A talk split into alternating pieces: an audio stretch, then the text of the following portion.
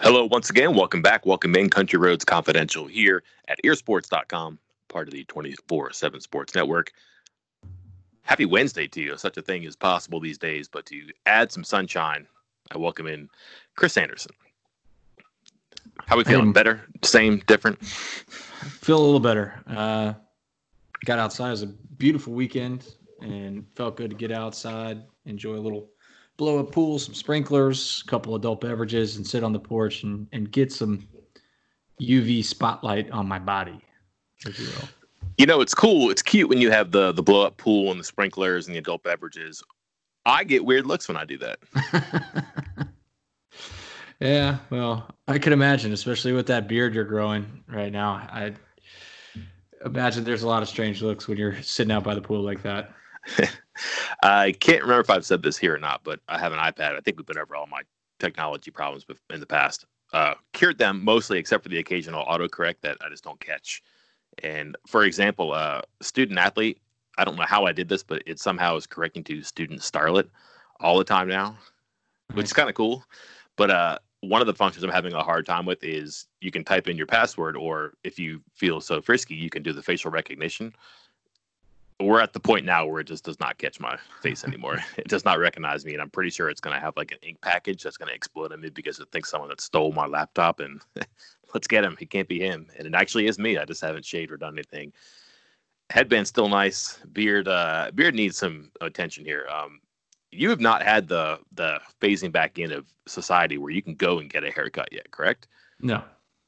I have. Um, Monday we were allowed to start doing that here. I know a couple people who have, and they said it was really weird. Couldn't like waiting out in the parking lot and it's empty and no one felt like talking to you, which is kind of a strange thing when you consider like barbershops. And it's always awkward anyways when someone isn't talking to you when they're cutting your hair. But like I think they're kind of worried you now. But like you think about movies or just like your experiences in a barbershop before, there's a lot of talking and people goofing around and having fun and not like that at all.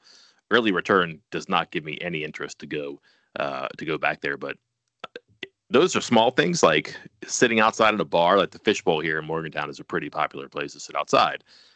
Uh, haven't heard anything crazy there, but I don't know, barbershops and, and nail salons, stuff like that. I think that's going to be a while. Um, you have kids, you have a wife who works in, in the medical field. How reserved are you going to be when those dates do come for you? Uh, I don't know. I yeah, obviously I'm itching to get out. I want to go do things. Um, we've been out trails, parks, doing all sorts of things. And uh, I mean, a lot of times when we go on these trails, uh, we're getting, I mean, we try to keep distance, but it's still what, four feet? It, I don't know if we're getting the full six, but uh, I think early on, at least that first week or two, we'll probably just connect with our friends, people that we know, that we trust that, you know, didn't go out and do all sorts of crazy stuff. And, um, kind of hang out with them and then go from there. I don't know if I'll be going and sweating on the gym and sharing mm. weights with a hundred other people. I'd like to go to the gym, but um, that's one place that obviously uh, it's only as clean as the the participants keep it, uh, no matter how nice the gym might be. And uh, so I think that's somewhere I'd want to go, but I don't know if it's going to happen. God, I, I hope I hope pools are okay because I'd love to get out for a pool pool day, but we'll get out. We'll do things. Not going to be afraid. Just kind of trying to keep the distance. So, uh, stay out of the James River. yes, I, I, I, wouldn't do that in the best of times. Uh, for most of most places. Morgantown's a big lake city. Cheat Lake's really popular. Uh, Tiger Lake is about half an hour away in Grafton. There's some fun stuff you can do, and I think you could probably be okay there. But like launch ramps, I've seen are like physically closed for like the Mon River and for certain bodies of water, and I wonder what that's gonna be like. There, there's parts of there's parts of Cheat Lake where on a good day you might come home with the sniffles just because like people are so packed together and it's just so crazy in like certain little coves that that's not going to happen now. Just strange things that I keep looking back on and going, I wonder what that's going to be like or if that'll be like that again. And uh, don't know. Um, but hey, since last time we talked, we had some developments. Um, one, some feedback on our mysteries, um, and none of it from lawyers. So that was good. not that we were worried. Um, not that I gave it a second listen to make sure we didn't libel or slander anybody, which we didn't. Um, of course, we can't libel anybody because it's not written. But I got feedback from our quizzical Bob Huggins comment about um, what was eating him. Why was he so upset about the Oscar Tshiebwe drafting scenario? And, and he wasn't mad at Tshiebwe. He was just married, mad at the the people who tried to get in his ear a little bit. And I was asked the names, and the person who asked me that said, "Oh yeah, those are the names." So we were right on that. And apparently, what we said was, I don't ever want to say it's 100% accurate, and there's only so much context you can get from text and emails back and forth. But it seemed like we nailed that one there too, and that uh, all is all is well right now. But there are some undercurrents there that um, you know, still waters run deep, right? Yeah. Can you believe it? We got something right, Mike. We are back on top, ready to go, and this will probably what what happened the last time we talked about how we got something right on the podcast? I think we missed out on the very next thing. So let's let's hope that doesn't happen this time. But I uh that sorry, that one this one yeah, th- this is one I think it was something let's just say I'd heard from several people it's something that's been going on going for a long time. So um it's not surprising to me that that that word got back to you that yeah it was it was pretty spot on. And yeah bob huggins was was not happy. No more courtside tickets no more fish fry tickets. I said that in jest and apparently that went over very well in in the room that had the speakers that played that part of the podcast. So that was good. Um, the other one um, was i don't know i still think there's a possibility but maybe not. Um, but the return of recruiting perhaps who knows? Um, maybe not 12 o'clock in one second where the garage door opens and everybody's allowed to come to the red carpet or the gold blue carpet event, I guess, and recruiting is back and you can have a, an official visit. That's probably a bad idea. Um, actually, I'm not going to say that. It's a great idea, but it's probably not a logical idea. But um, th- there, there are some reasonable plans, contingencies, I think we would call them, where we keep talking about how maybe the finish line is getting closer. Maybe we're pulling it back toward us a little bit could get away too. I get that, but um, if we're trying to find reasons to be happy or optimistic, just getting that back is, is kind of a good thing. If they feel like the conditions are safe to at least entertain those thoughts, th- that has to happen before you actually do have those events, right? Yeah, I think uh, you know way early uh, January, February, we started getting word of an official visit weekend being that June 13th weekend. Uh, a couple weeks ago, uh, edge rusher Daryl Peterson, one of the top recruits on the board, mentioned that he might actually visit Morgantown on June 7th. And, and he said this while we were in the midst of this, uh, you know, in person recruiting ban because of the coronavirus pandemic. And so, him saying that, you know, that was obviously a new development for him. And I joked, just like you did, that, hey, get them on campus as fast as you can because I bet if you get guys on campus, you're going to get commitments. There, kids are foaming at the mouth to you know commit somewhere. They're they're trying to, and it was semi in jest, and I got some feedback that maybe I'm not crazy. That maybe you're not crazy. Um, they won't go as far as the 1201, but that uh, there are a lot of kids that are temporarily kind of hoping, you know, I don't even want to go so far as to say penciling in, but considering the visits on that first weekend if they're allowed. Obviously, everybody's still in wait and see mode, but I think if you kind of if if they open things back up and guys are allowed to make those visits, all of a sudden that first weekend of June and into that second week could be one wild recruiting weekend for West Virginia with you know two months of dead period and no camps, all of a sudden it's going to be one of the craziest times on the recruiting trail for WVU that that I can remember, and and, and for the exact reasons that we were joking about. When does this uh, dead period by the NCAA end for recruiting? Is it the end of May? Uh, currently, I think it's you know set to go through the end of May. Yeah. Okay. Uh, separately, camps are end of June, correct?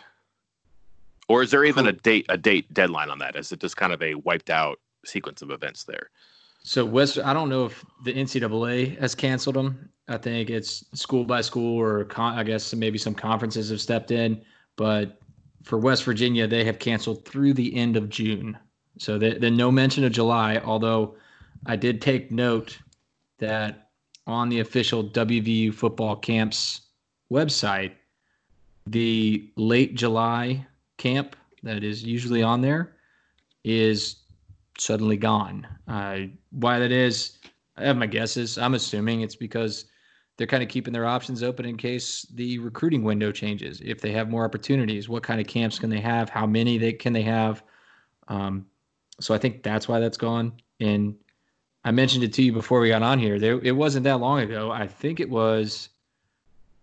God, what was that? Three years ago, four years ago. I'm trying to remember. I think it was three or four years ago that West Virginia held five camps in seven days, six camps in eight days, something like that. They instead of spreading it out so that it was one a week or a, a couple a weekend and then a Thursday and another weekend and stuff like that spread out over the whole month. They tried to cram it all into about a week and a week and a half, and it it didn't go over as well. But it is possible. I think they missed some opportunities to get some kids on campus. They wanted to try some new things out, but keeping it all of that week kind of limited options for a few few recruits, so they spread it back out after that. But it is possible, and as things stand now, there is still a full week of recruiting and in-person visits and camps, etc., allowed at the end of July. So I think they took it down from the website to kind of keep track on that and and, and keep some flexibility. Significant though, because if you're going to have a six week runoff or runway, which Neal Brown is kind of rallying around right now, not because it's his idea, but because that's the intel he's kind of getting from, you know, his boss, who's the chair of the oversight committee, Shane Lyons, from the state that has a plan that kind of mirrors the NCAA. So those three sources of information. And he's kind of saying that, you know, the grapevine suggests, hey, six weeks. If you gave six weeks preceding the first game of the season, it would start July 26. Coincidence or potential? Well, I think as it as it was before this, uh, that week that was open would be July 25th to July 31st, as it stands currently. Um, obviously, they, get, they get one camp. Yeah, you'll be here. The conditions will be safe to have people here. Like, I wonder. I mean, yeah, you might have to work really hard, but you might be willing to at that point just to salvage as much as you can. Man, that would like camp and and camp, fall camp, prospect camp and fall camp at the same time would just absolutely blow my mind. I mean, I think that might be too much, but you never know. I I, I wouldn't rule anything out. I, we've seen how important we've seen how important these summer camps are, uh, like year after year after year. But think back to last year and, and some of these guys, you know, they accepted the commitment from Garrett Greene, but he came up twice. They wanted to see him throw, and he wanted to show off his skills and work with the coaching staff. David Vincent Okoli, not even an offer, not even a rating, not even on the board, really. Just some track star from Maryland that, hey, we want to get a look at you. Let's see if you can play football too. And looked amazing, got an offer. And so Victor Wickstrom, the Swedish tight end that's currently in this class, West Virginia never even gets a peek at him if there's no summer camp. Uh, same goes for Jairo Faverus, the uh, who was with the same European group. Uh, was a guy that was making the summer camp circuit with those guys.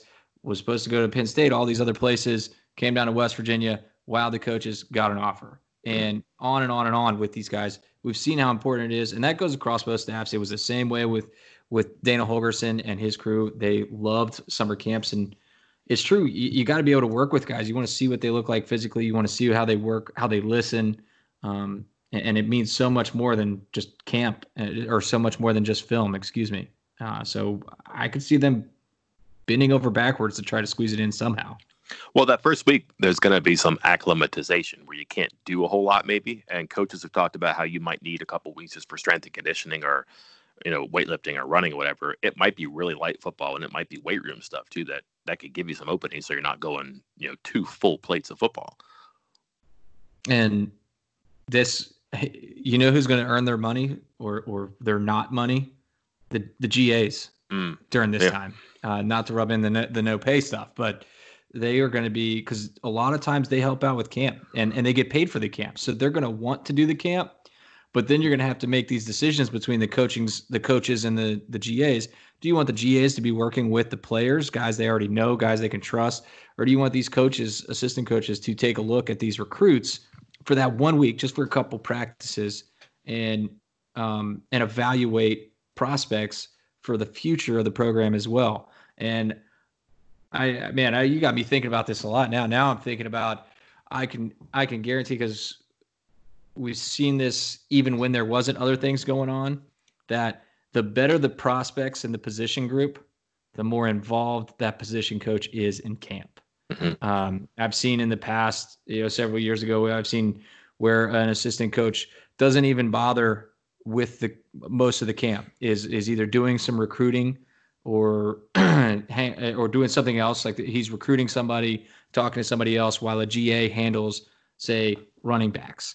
And then and you know a week later there's two kids that are already have an offer and another kid that might get an offer.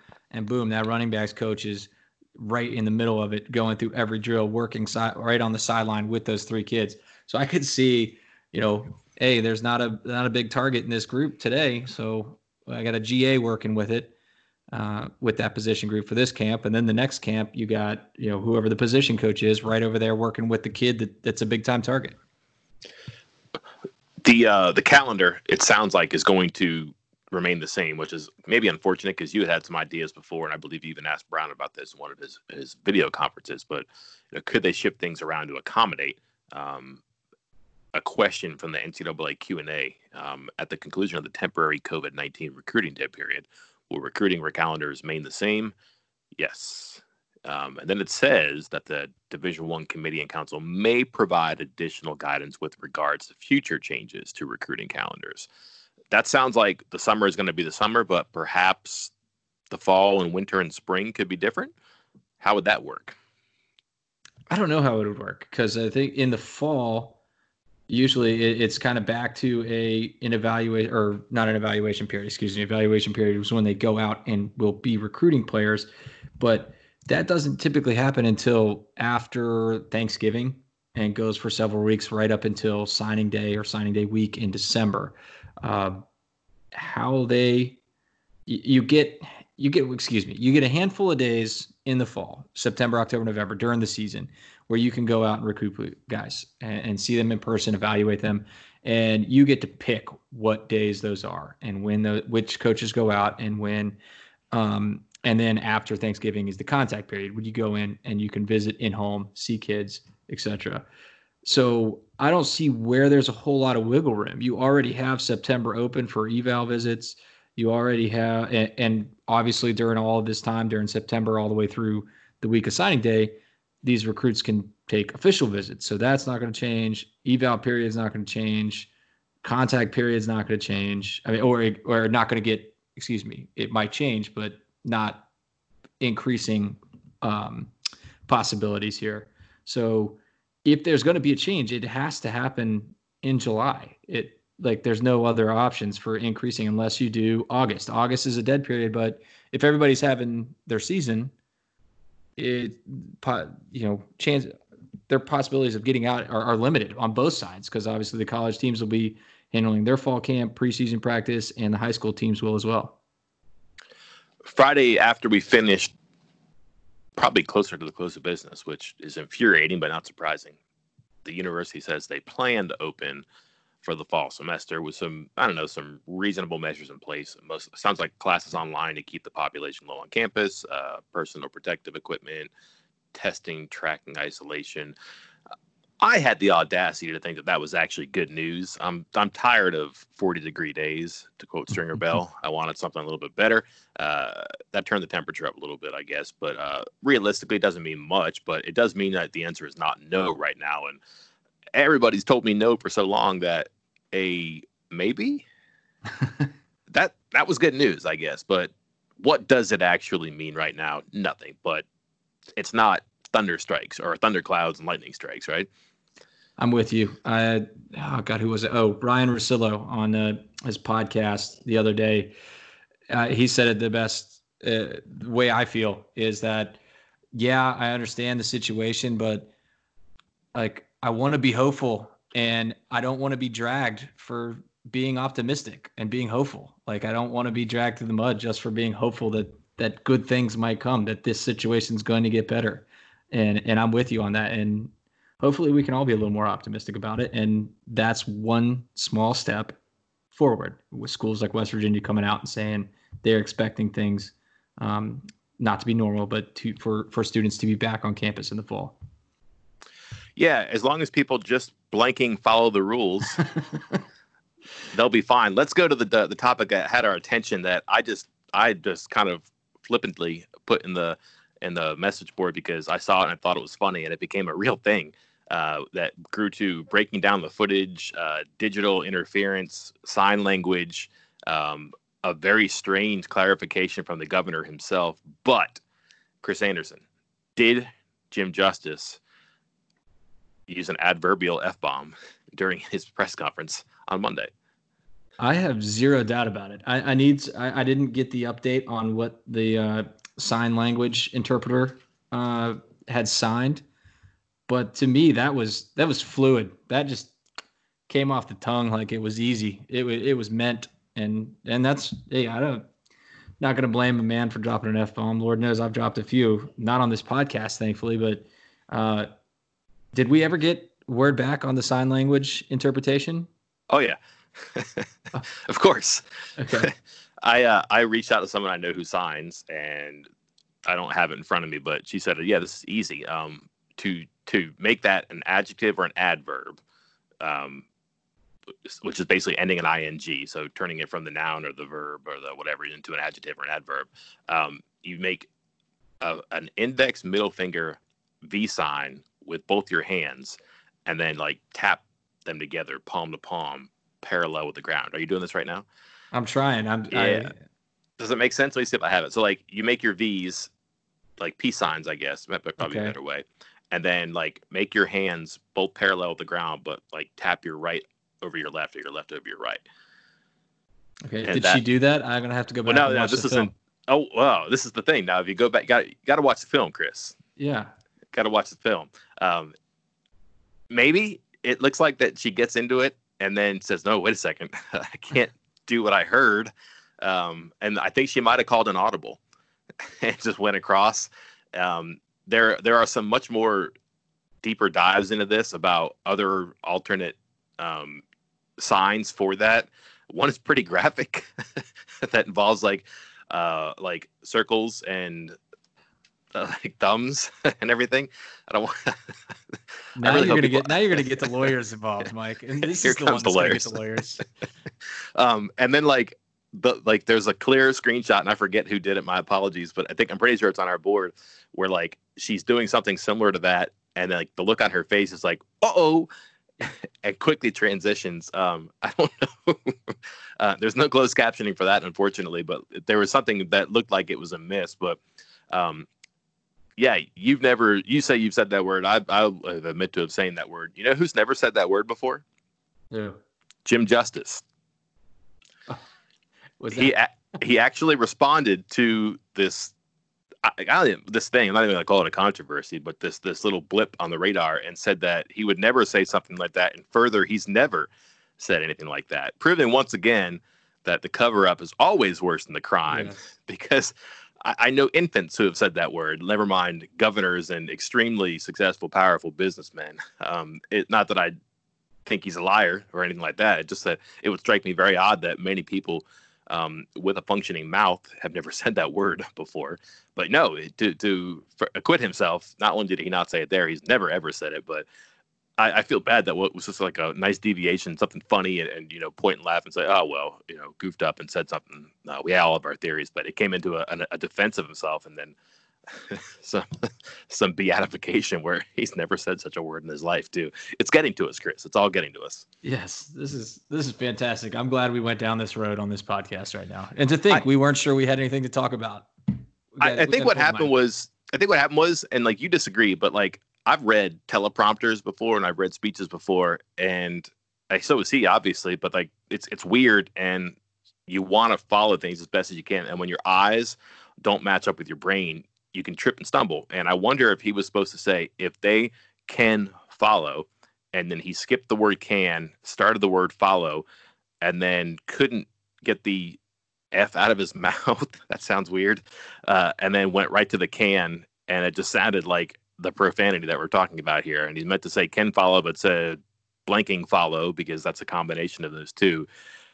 I have too much time in my hands, but you think it was too fluid. This was something that he actually said, and this isn't a glitch. This isn't a misstumble or a miss a misspeaking. He just goofed up.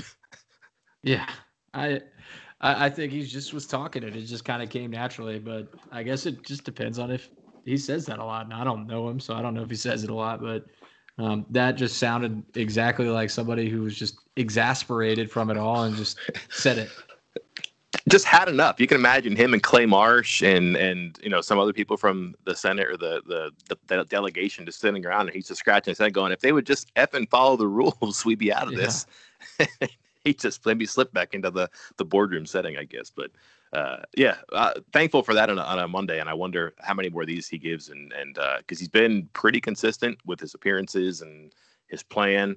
By the way, what do you think of the name West Virginia Strong, the comeback? I liked it even better when you put it on our board with West Virginia Strong, the comeback, the update. Oh, I can't remember where I saw that, but the just the honest. I think it's the honest trailers guys, where you just start adding on colons and different words and keep going. I love it. it's like a Gary Scott movie or something like that. It's gonna have like a whole bunch of weird, too fast, too furious West Virginia Tokyo drift or something like that. We're gonna go too far down if I continue to update these things here too. Um, yeah, so that was that was bizarre here too, but it does make you I don't know, like I said, it kind of makes you wish that we were back into normal stuff, which you have actually started to dive into by again, we're, we're kind of reaching closer to the finish line, or maybe we're pulling the finish line toward us, but actually getting into preseason publications and research and thereof. Uh, you're you're elbows deep in that, huh? Yeah. So every year, actually, usually in April, I get uh, a request from Lindy's magazine to do like a preview on West Virginia, just a quick little give us a, a projected starting lineup, a little rundown of the offense, the defense, um, and, a, and a couple different, uh, you know, little preseason awards or guys to watch out for. And this this year's a little bit later, obviously with everything going on, but it got me thinking because I don't know, I, I I guess I hadn't started thinking about previewing the season yet, just because of everything we got going on and getting off on tangents as we do. Mm-hmm. But this one, there were some interesting things because I, I had my answers. I had a couple spots where I got stuck. I went back. I looked at your depth chart because I did have to give you know a, a starting lineup, projected starting lineup, and looked at yours. Saw where mine was different than yours. Thought I'd ask you a little bit about that, and um, a couple of other ones. The one I put on the board was the top newcomer, which I spent probably more time on that than anything because and here's my sticking point and then I'll, I'll, throw it to you to answer it is the top newcomer. Everybody knows that there's a couple guys in this 2020 class that i love that i really think are going to be something special at west virginia. But this is a preview for 2020 2020 only. That's it so a lot of those guys that I love in this 2020 class are guys that I think are going to be multi-year starters in 21, 22, 23 or 22, 23, 24. So I got stuck on that for a while, going back and forth with a handful of different guys. I, I think I had like five different guys I considered at one point. So if you were tasked with this, would you hold that same criteria on it? And which way are you going? So, who's going to have the best 2020 season among the guys in the recruiting class? All, all it says is quote top newcomer.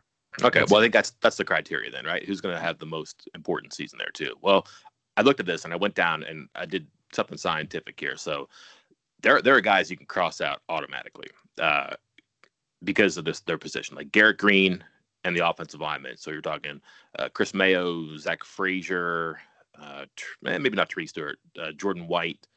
Who's the other one? That's it, right? Because Gamble yeah. didn't qualify or isn't here yet. My bad. Um, so I crossed them out. Um, no offense to Quay Mays, Gyro or Jaido, um, Sean Martin, Akheem Mesidor. Trying to think of who else is there, and probably Charles Finley. I don't see them being on the field much at all either. So now we're getting thinner. And then you're thinking, all right, I haven't mentioned a guy like Eddie Watkins. I haven't mentioned Daryl Porter. I haven't mentioned Taurus Simmons. I haven't mentioned Lanell Carr. They might play. How much, how often, I don't know. But those aren't positions that I think they're going to get a ton of playing time or get a lot of activity at. So I would take them out. So now you're really at a small group here of like Devell Washington, Sam Brown, David Vincent Okoli, Jackie Matthews, and Reese Smith. So he narrowed it down quite a bit.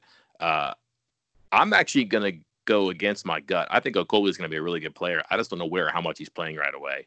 Uh, Washington may play this year, but same as he and Brown, they might compete against each other. So I'm going to cross them out.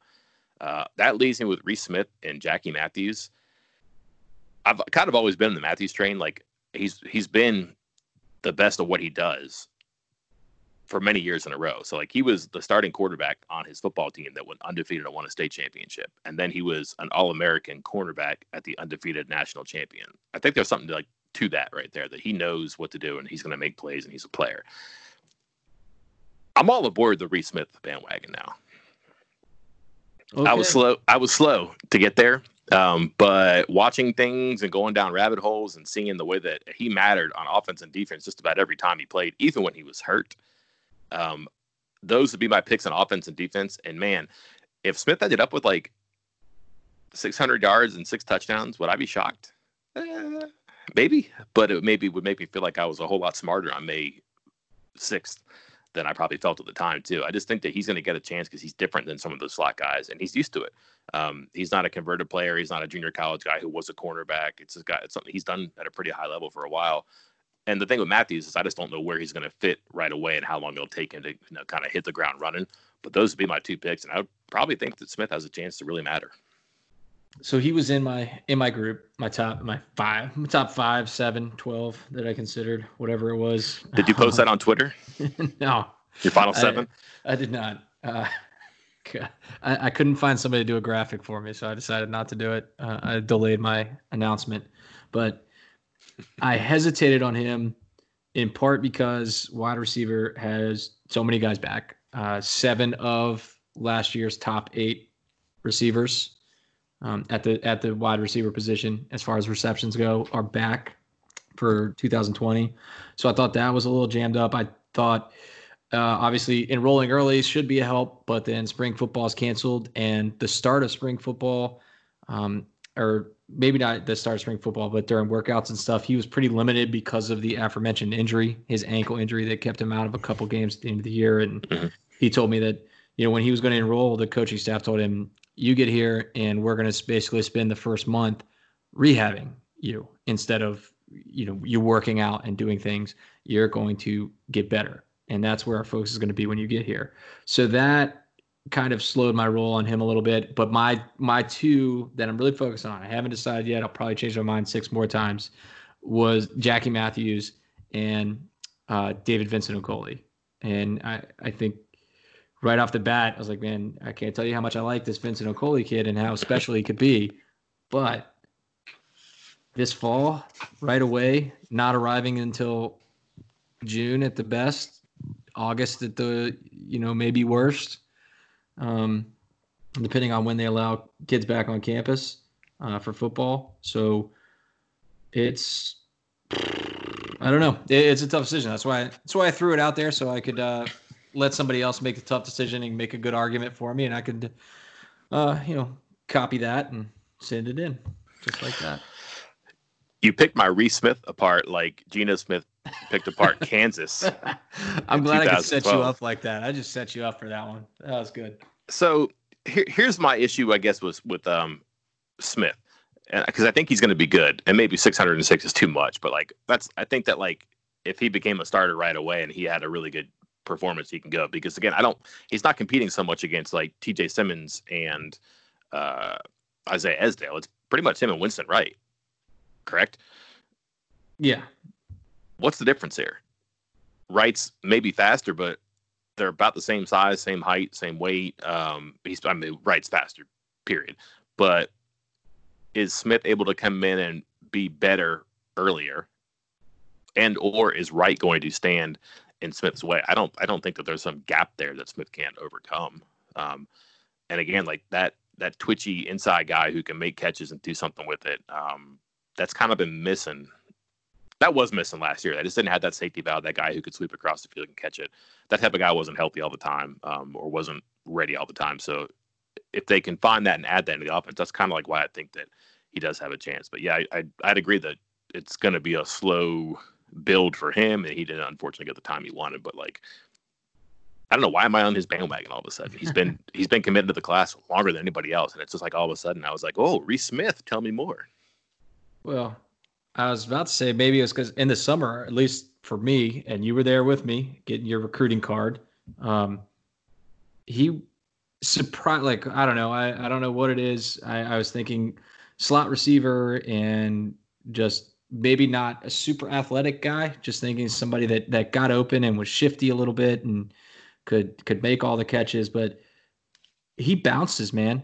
Like yeah. he when he was catching those balls at at camp last summer, I mean it it it was very it was very spontaneous. It, it was quick. It was it was powerful, and it, you could see him go from on the ground to high pointing a ball in a split second. And that's that kind of twitch and and athleticism that you're really looking for at the next level. So I could see it. It's why he was in my top group. Um, but uh, like I said, I, I just was overwhelmed by how many guys are coming back and thought I mean, you're right. I think it's if, if we're sticking on a strict position by position basis, it's it's him and Wright for that one spot.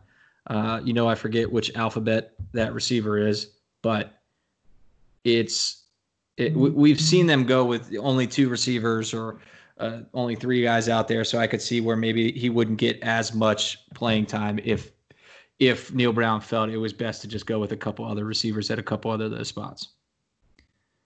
It's the H, by the way. Yeah. okay, thank you. Uh, Which not as important as the the well, I guess they're all kind of important, but that slot guy is so close to the ball that he's going to get a lot when he's bigger. But you know, relative to that position, um, I know you want to have a guy who's fast, but like that guy is going to have to just be able to get open.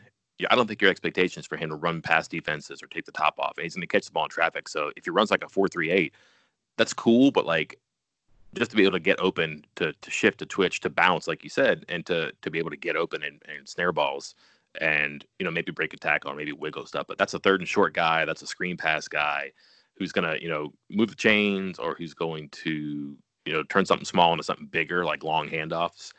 If he's not as fast as Wright, I don't think that's that big of a deal. Now Wright's faster. Wright probably has a greater capacity to break plays, but I don't know. Smith's defense told me a lot about him. You know, that number of interceptions, the fact that he tended to do something when he got the ball in his hands on defense too. A lot to like there.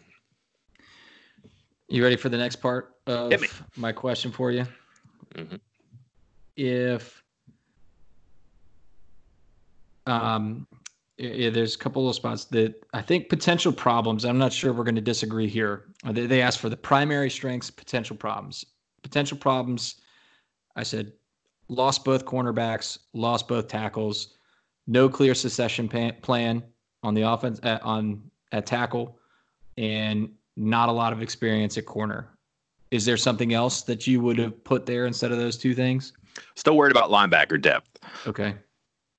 Um, bodies for sure, but that's kind of been the same. That it's been some of the same bodies for a while. So, and then to to solve some issues there, you're kind of asking some new players to play maybe or maybe even some walk-ons to play. Um, so that's that's concerning to me. You make a good point. The perimeter on offense and defense, that's where a lot of teams make hay. Um, without your tackles, um, without corners, that could be difficult. And then similarly, you know, your bandit spear's okay, um, but your bandit on the edge, your spear's okay, I guess. But you know, who's going to play that spot? Who's going to play will? Just I, there's some number issues there. But the others, I would definitely agree with. And the strengths. I um, I, again, I, I I feel like the answer was a little obvious, but I, am trying to I, am trying to think out of the box because I feel like I give the same answer for this every single time. So, tell me what yours is. The the primary strength of this team next year. Ooh. So, like the A one strength, huh? I think that they have some playmaking ability in the pass game. Okay. You didn't go defensive line. I'm okay, but I think that they're. I was gonna say like their their starting lineup on the defensive line would be okay. I'm not sure that's the strength of what they do. Um, I guess that is the strength. Eh, that's a good one. I think their starting defensive line would be good. Second string, you can survive with a lot has to go right, which means they're going to have to dip into their depth, and they're going to really have to dip into their depth. But yeah, their star power, their their top shelf, their first line of, on the defensive line, yeah, that that's how they're going to build their defense for sure. Okay, so I gave two, and it's the same two, unfortunately, because um, I said loaded at receiver. I think they got some some playmakers there. Ninety percent of the catches, more than ninety percent of the catches, back from last season. Um, and here's here's how I started the defensive line spot, and I want you to tell me if this is a, a too hot of a take, too cold of a take, or just right. Uh, I'm rubbing my hands here together like the sign language lady. On the other side of the ball, this may be the most talented defensive line WVU has had in a decade. I, I, I go on past that, but let's let's cut it there. I would break up chunks of that take and drop it in a drink at five o'clock. That's so how not hot it. that is. I, yeah, I think it's good. Okay. It, it, there is some competition for it. I'll say that. But you're talking I'm thinking you might, you might have four NFL players. I'm thinking 2010, yeah, yeah, yeah. 2011, the Julian Miller, uh, that group, like Absolutely. all the way back to then, is what I'm talking about here. Correct. That's where I would go. Okay. All right. There were some that had the the defensive line that had Shaq Riddick and I believe I'm trying to think who else on the defensive line. But no, forget it. In between, no, there's not one that's superior. There are ones that maybe rival it, but not one that's superior. But but like both Stills are NFL players, perhaps next April. I think you can make an argument that if Pooler does very well, that he'll be a pick. Um, Alston, I don't know, we'll see. But there's some good players there, and there's some depth guys that if they do, you know, if you get good production on the Quay Mays, like that should be interesting. I mean, that's a guy that maybe wasn't a priority right away, but I don't think that they're guessing on that because Jordan Lesley knows that area, so they probably got him and they like what they can do there. And then you know, I, I, discounted the two freshmen, maybe Mesidor more so than um, uh, Martin, but Martin's kind of like a blue chip kind of guy, right? Why couldn't yeah. he matter the first year? And then we haven't even mentioned like a guy like Jefferson too, who this is kind of like maybe last year was like year zero for Jordan Jefferson, and he grows into himself this year, and he can really play it. Like you're talking, I don't know where he is in four years, but man, he's got the pedigree to be like a really good player. But yeah, why not? That's it's a good it's a good idea.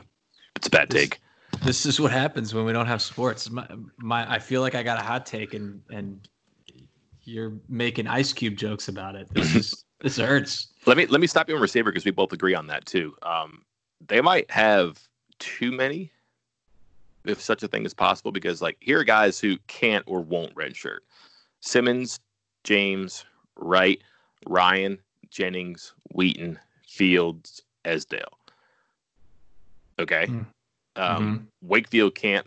I'm not sure we're going to include him in this because he's a walk on who hasn't really done a whole lot, but he's here for a reason. Smith, I don't think Smith is going to redshirt.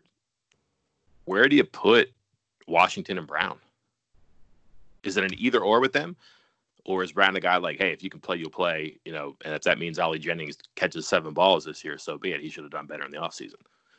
Yeah, I think he'll get him out there. I fully imagine that eh, in some way or another, they'll they'll both redshirt. Whether that'll be the four game rule at most, but I fully expect both of them to redshirt next year. What's the difference between them? Is it just a matter of size and strength? Is Brown faster? Is Washington? Oh, I, Brown's say... Brown's much shiftier. Sorry yeah. to cut you off. I think that's the big thing. I when I saw Washington, I mean he's legit.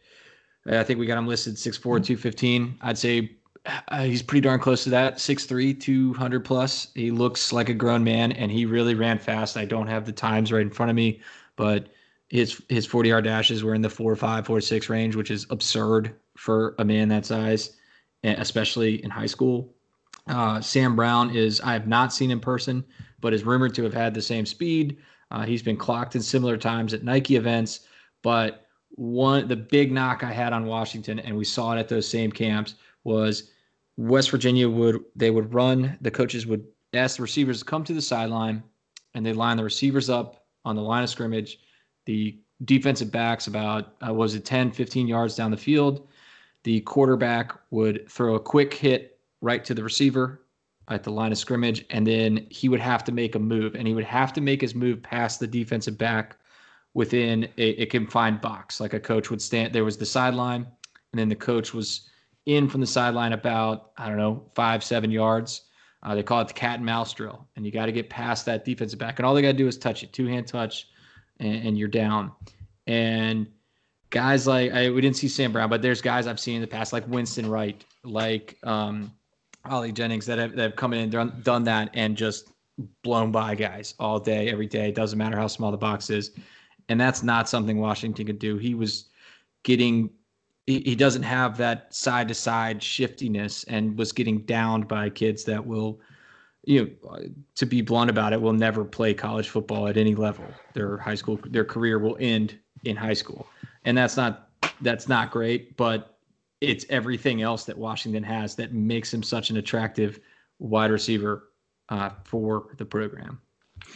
I'm logging into Robinhood right now and selling all of my Washington stock. that was not optimistic. no, he is. I, am just saying he's. I there's. I he's going to be one of those guys that can is going to catch a lot of deep balls in this offense. He is going to be bigger. He's going to moss some defensive backs. Yeah. Uh, make some amazing catches in the end zone, but I just do not expect him to catch the quick hit um, you know, and make a guy miss and then run down the field for 70 yards. His, Kevin Washington was like out. that. Kevin Washington, Kevin White was like that too. He wasn't going to shake you, but if he put his hand in your face, you might fall. And if yeah. you tried to, if you had to catch him on a slant, you weren't pulling him down by his hips or his shoulders. You're going to have to take him down by his ankles. And uh, he had a pretty good college career, made some money. So yeah. you, you, could definitely make it work there too. My apologies to Devell. I'll go back and cancel that transaction here. um, I wonder if there's a player, if there's a receiver who would be like endangered by any one of those two. Like I'm, I'm thinking right away, like Wheaton. Wheaton sounds a lot like Washington. And is there such a gap between them that he can't do it? I don't know. Uh, Sean Ryan sounds maybe a little bit like Brown. Maybe Brown's faster, but like I'm just trying to think of comps on the team where if these guys are good enough, then there's going to be a target on somebody's back. That's probably the condition. Those two may be destined to redshirt, but if that's the case, it may have to do with the guys in front of them preserving their playing time. But if not, there's there's certainly one, two, three guys out there who could get past. Maybe with the offseason being shortened and the preseason being shortened, who knows? He might not have enough time. Yeah, I was I was curious about. We we've talked about this impact on recruiting, on how they get ready. Do you, I, I think you might see more red shirts than than ever before with hmm. because mm. of this. Just because that competition is not going to be there, they're not going to have as much time to kind of make up the ground on the incumbents, so to speak. Counterpoint: you could go, you could vertical Brown and he could contribute that way. And if he's able to just blow past nickelbacks or, or free safeties and catch a couple balls, that's that's not a useless trait to have. No.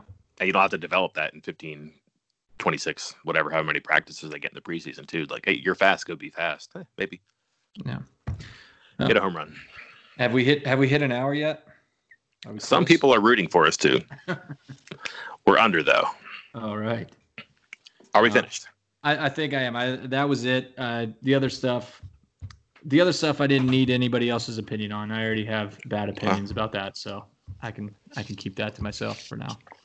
But I need to go key in a whole bunch of information from past recruiting classes for something that we'll come out with sometime soon that revisits the work that people did um, before they got on campus and then once they got on campus too, which is going to be, I think, pretty revealing. You've seen a little bit of it, correct? Yes, I think it would be interesting.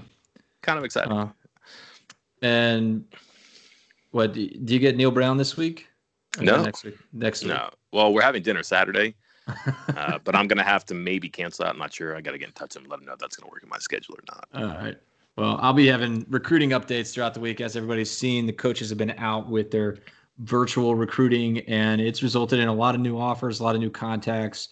Um, so I got interviews coming up with several of those players, uh, and one basically one a day for the next handful of days. And I got updates at each position on the target board. I am working my way through the target list that we have in our 24/7 sports database. Everybody on the network has access to it, and which is nice until it's not nice because then it kind of muddies up the waters from the West Virginia angle uh, and I got to go in and organize it. And that is what I'm doing position by position for 2021, 22, and 23. And we'll be posting updates on those in the coming days.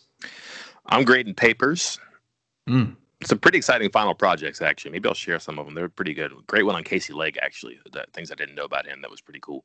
Um, one of my students did. Um, mentioned that revisiting recruiting classes with a bit of a different slant, not not just like how they did before and how they if you re-rated them what they would be. We kind of used different criteria to re-rate guys, and then uh, got my hands on a 36 page NCAA document about uh, life under COVID 19. And there's a whole bunch of interesting recruiting stuff in there. One of them I bounced off of you that you were very curious about. Um, I think we'll probably drop that on Thursday morning too. So, um, not a lot going on outside, but a lot going on once again within our website. Pretty cool. Yeah.